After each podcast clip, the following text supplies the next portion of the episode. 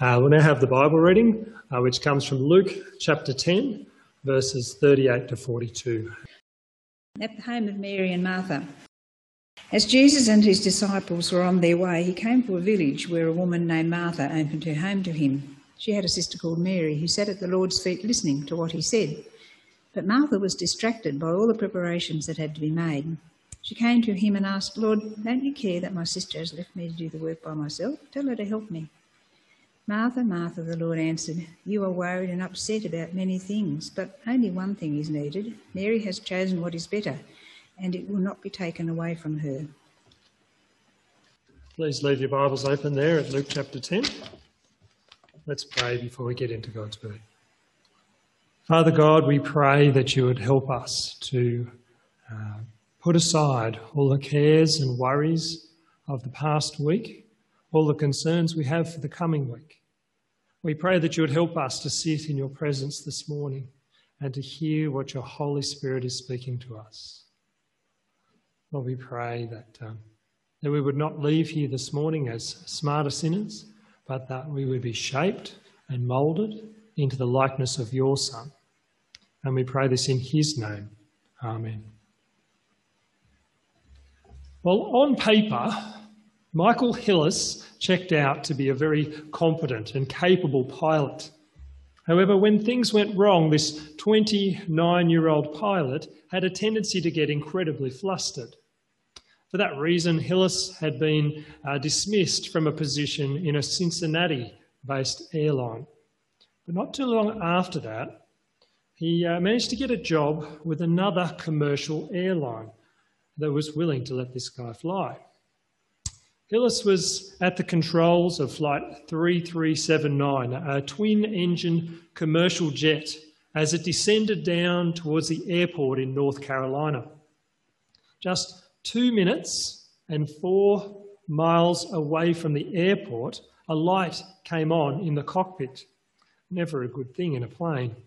Uh, Hillis and his co pilot had been trained to know what that light meant, so they instantly knew that that light was telling them that one of the engines had failed. And so they quickly set about diagnosing which one of the two engines on this jet had failed. But in doing so, they became so distracted by this light and by diagnosing the fault that they forgot about their main task they forgot about flying the jet. And so while they were frantically trying to figure out what was wrong, the jet began its descent. When Hillis and his co pilot realised what was going on, well, they acted immediately. But sadly for them, it was too late. The jet crashed into the woods, and 15 of the 20 on board, including Hillis and his co pilot, all died. And as investigators worked their way through the rubble of the crash, they came to an incredibly surprising conclusion. There was nothing at all wrong with either of the engines on this plane, and that most likely it was just a faulty warning light. These pilots had been so distracted by this warning light that they had missed what was most important. That shining light had ripped their attention from the thing that needed their, their complete uh, concentration. And sadly, they didn't realize it until it was too late to do anything about it. Distractions are all around us. We don't need to have a phone make a bing or a bong or some sort of notification sound. We don't need to have a television going on in the background. Because everywhere we are and everything we're doing, there are things that want to distract us. I think I've mentioned before that when I'm in my office, it's never feels so important to clean my bin and clean the desk as when I have a lot of paperwork to do. I'm not exactly an avid gardener, so when I know that there's lots of gardening that needs to be done and the lawn is high, I can always find things that need tinkering with in the shed. Every day we are faced with good and worthwhile things that need to be done at one point or another. But even those good things can easily distract us from what matters most. After all, most of the things that do distract us are good and helpful things. Our daily responsibilities, taking care of our families and aged or sick loved ones, our work and all the responsibilities of taking care of a house and a yard, our hobbies and our sports, our friendships with others in the community. All of these things are good and helpful, but all of these things can distract us from what matters most. In this morning's passage, Jesus and his disciples are staying in the house of one of Jesus' followers named Martha. And as Jesus speaks to Martha about the things that she's allowed to distract her, Jesus is not only challenging Martha, but all those who follow him to keep our eyes on what matters most. So let's get into it. In verses 38 to 39, Mary sits at Jesus' feet. Now, these, as these verses begin, we're told that they were on their way. They were on their way to Jerusalem. Jesus was ultimately heading towards the cross, and so there is a sense of urgency in these verses. Jesus wouldn't be with Mary and Martha for a long period of time. They weren't there for a long stay, it was just a quick stopover on their journey toward the cross.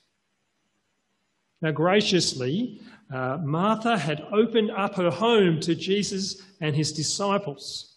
We're not told if this was just the 12 or if there were more who had come to follow. But either way, Martha clearly had a servant heart as she willingly showed hospitality to Jesus and his companions. Now, Martha had a sister named Mary, who, while uh, Jesus was there with them, well, she sat at Jesus' feet, listening intently to everything that he said. Now, we're not told uh, what Jesus said in these verses or how big the crowd was. Some followers may have come to hear the good news of Jesus, and so he may have been telling them that the kingdom of God is near. However, with all of these extra people around, there would have been lots of serving that needed to be done.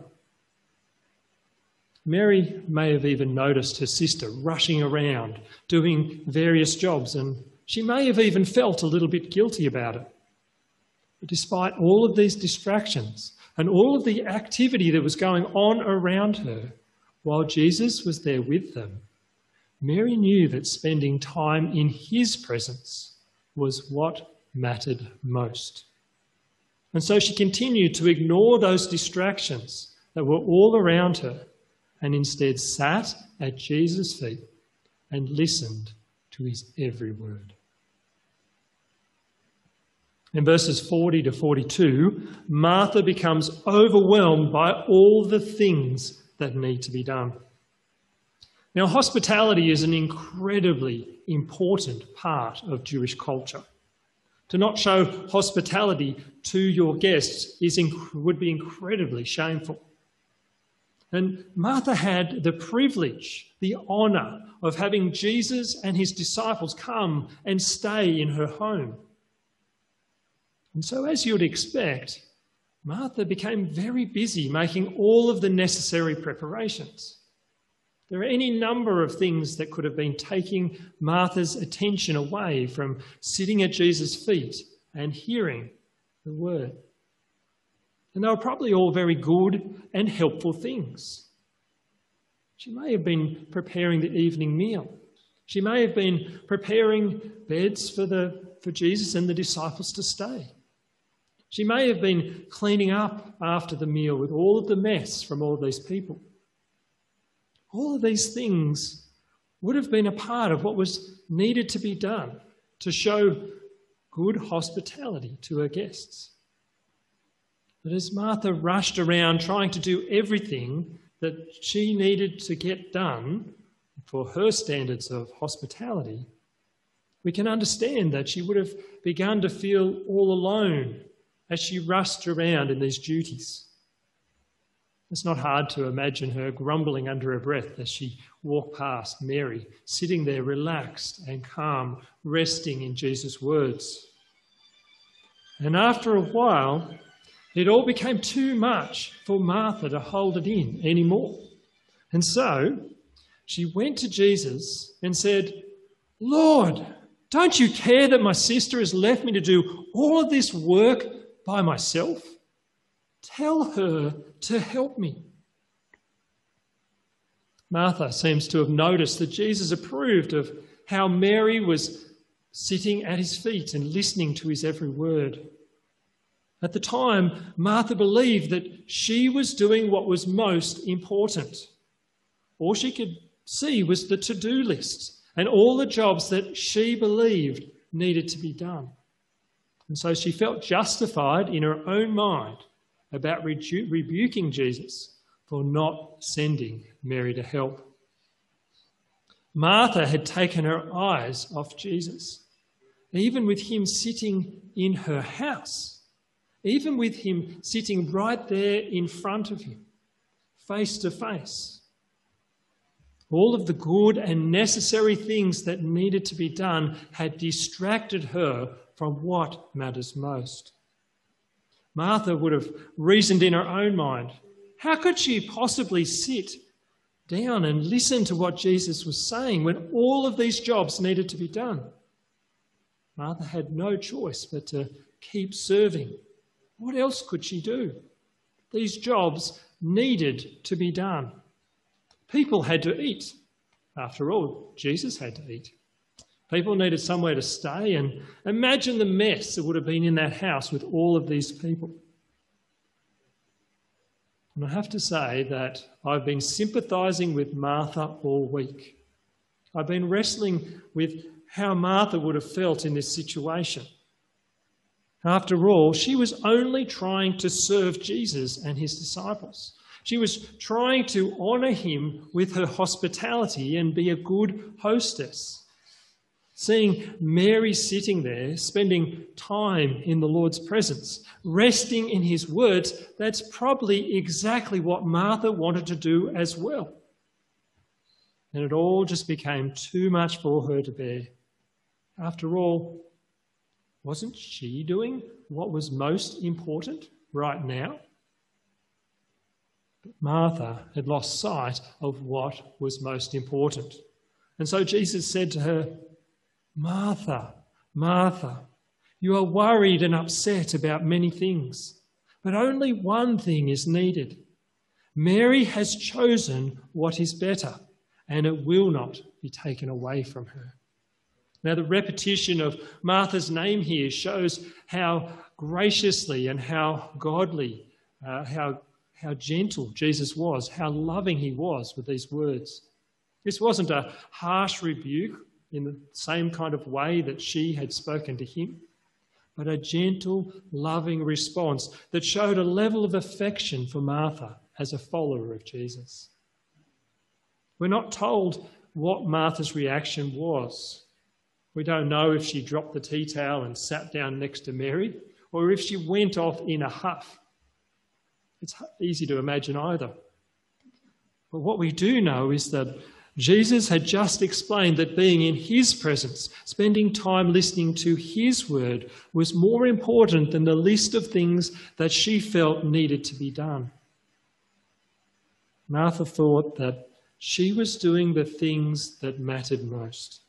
Martha thought that her sister was shirking her responsibility. But while Martha rushed around, distracted by all of the things that she felt needed to be done, Mary was sitting quiet and still in the presence of the Lord. She had chosen not to give up the opportunity to spend time in God's presence. She had chosen to ignore the list of jobs and to rest in God's word. She was willing to allow some things to go undone so that she could do what was most important. Mary had chosen what was better. Now, we, we shouldn't get the impression from this passage that Mary was this incredible woman of God and that Martha wasn't. Both of these women had strong faith in Jesus, and we know this because in John 11, Martha is the one who would confess to Jesus that he is the Christ, the Son of God, who has come into the world. And then in John 12, we know that Mary is the one who would anoint Jesus' feet with perfume. So, this passage isn't teaching us that Mary had a stronger faith than Martha, or that Martha was doing something sinful by serving Jesus in this way. But what it is teaching us is that despite all the things that needed to be done, when Mary ignored the to do list and sat in Jesus' presence, she was choosing to invest in what is better. The trap that Martha got caught up with is the same trap that we all get tra- caught up with on a daily basis. Martha lost sight of Jesus and got caught up in focusing on all the things that need to be done. If we're tired, if we're busy, if we're feeling distracted, what is the first thing that gets cut out of our schedule? Well, it's usually spending time in God's Word. It's usually spending time in prayer. And most of all, if we do those things, it'll be a rush job. It's usually sitting in His presence. It's not easy to sit when you know that there is a long list of things that need to be done. Especially when you know that those things are important. Could be jobs on the farm that are really hard to put off. It could be commitments that we've made, or it could simply be the day to day things that we do to care for our families. But this morning's passage is telling us that even though those things do need to be done, sitting in the presence of the Lord is better. I have to say, for a goal orientated person like myself, I have to acknowledge that those are incredibly hard words to say and they're incredibly hard words to hear. What we are being reminded of this morning is that we need to regularly entrust our list of things that we feel need to be done to the Lord and sit in His presence and allow His word and His spirit to speak into our lives. Martha, well, Martha had fallen into the trap of believing that she was irreplaceable. She believed that if she stopped listening, she, she stopped doing things and sat down and listened to Jesus, then everything would fall apart. She felt like it was all up to her. But as she struggled under the weight of all of those preparations and the things that were distracting her, she lost sight of the sufficiency of Jesus and began serving him in her own strength. And all that did was make her worried and upset about many things. While Mary was sitting at Jesus' feet, calm and in resting in Jesus' presence. This morning's passage isn't encouraging us to retreat to some monastery somewhere and to cast off all our physical and practical needs. That isn't what this is saying. This passage isn't teaching that those things are worthless or unimportant.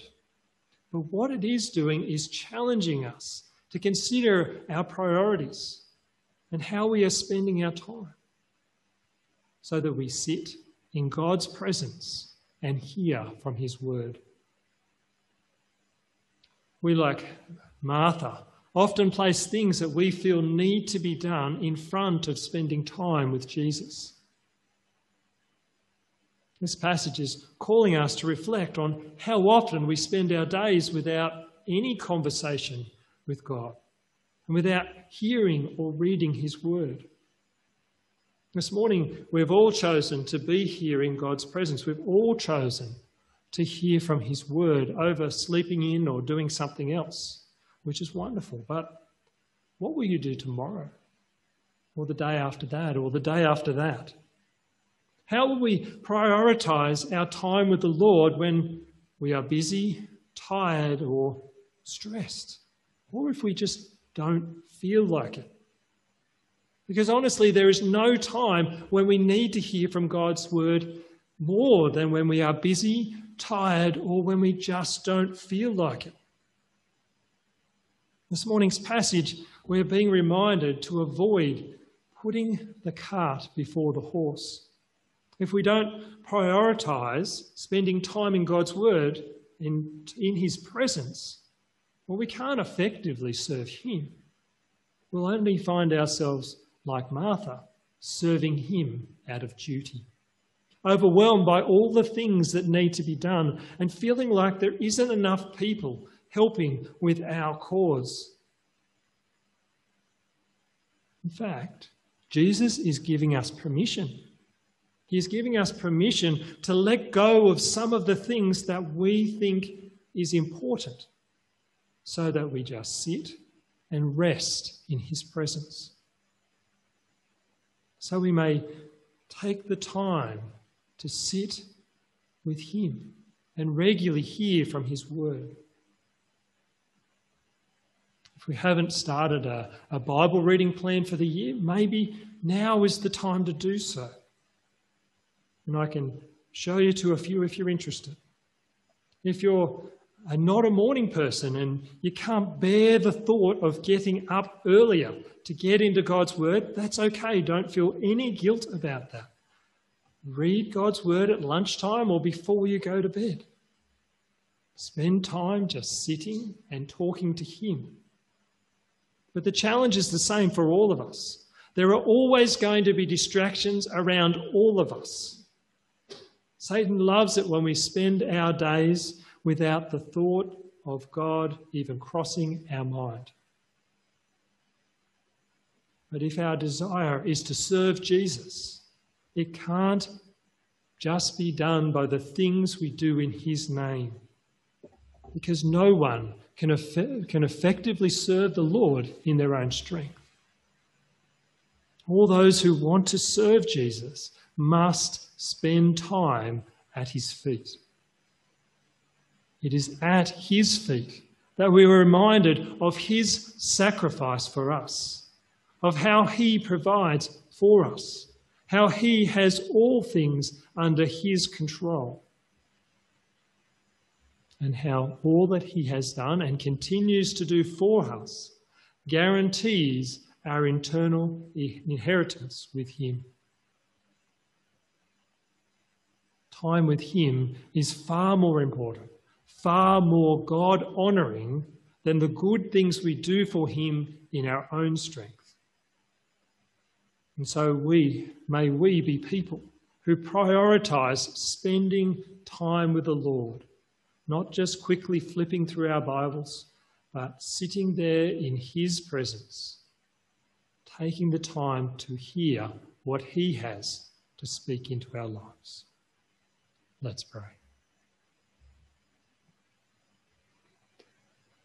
Father God, we confess that this morning's passage is extraordinarily challenging. There are so many things in our lives that want to rip our attention away from you. And it is so hard for many of us to sit still in your presence. Lord, we pray that your Holy Spirit would work in our hearts that you would enable us to put good practices in place that help us with this. Lord, convict our hearts. Help us to sit in your presence, to hear from your word, and to be guided by your Holy Spirit as we serve you for your glory and for your name's sake, we pray. Amen.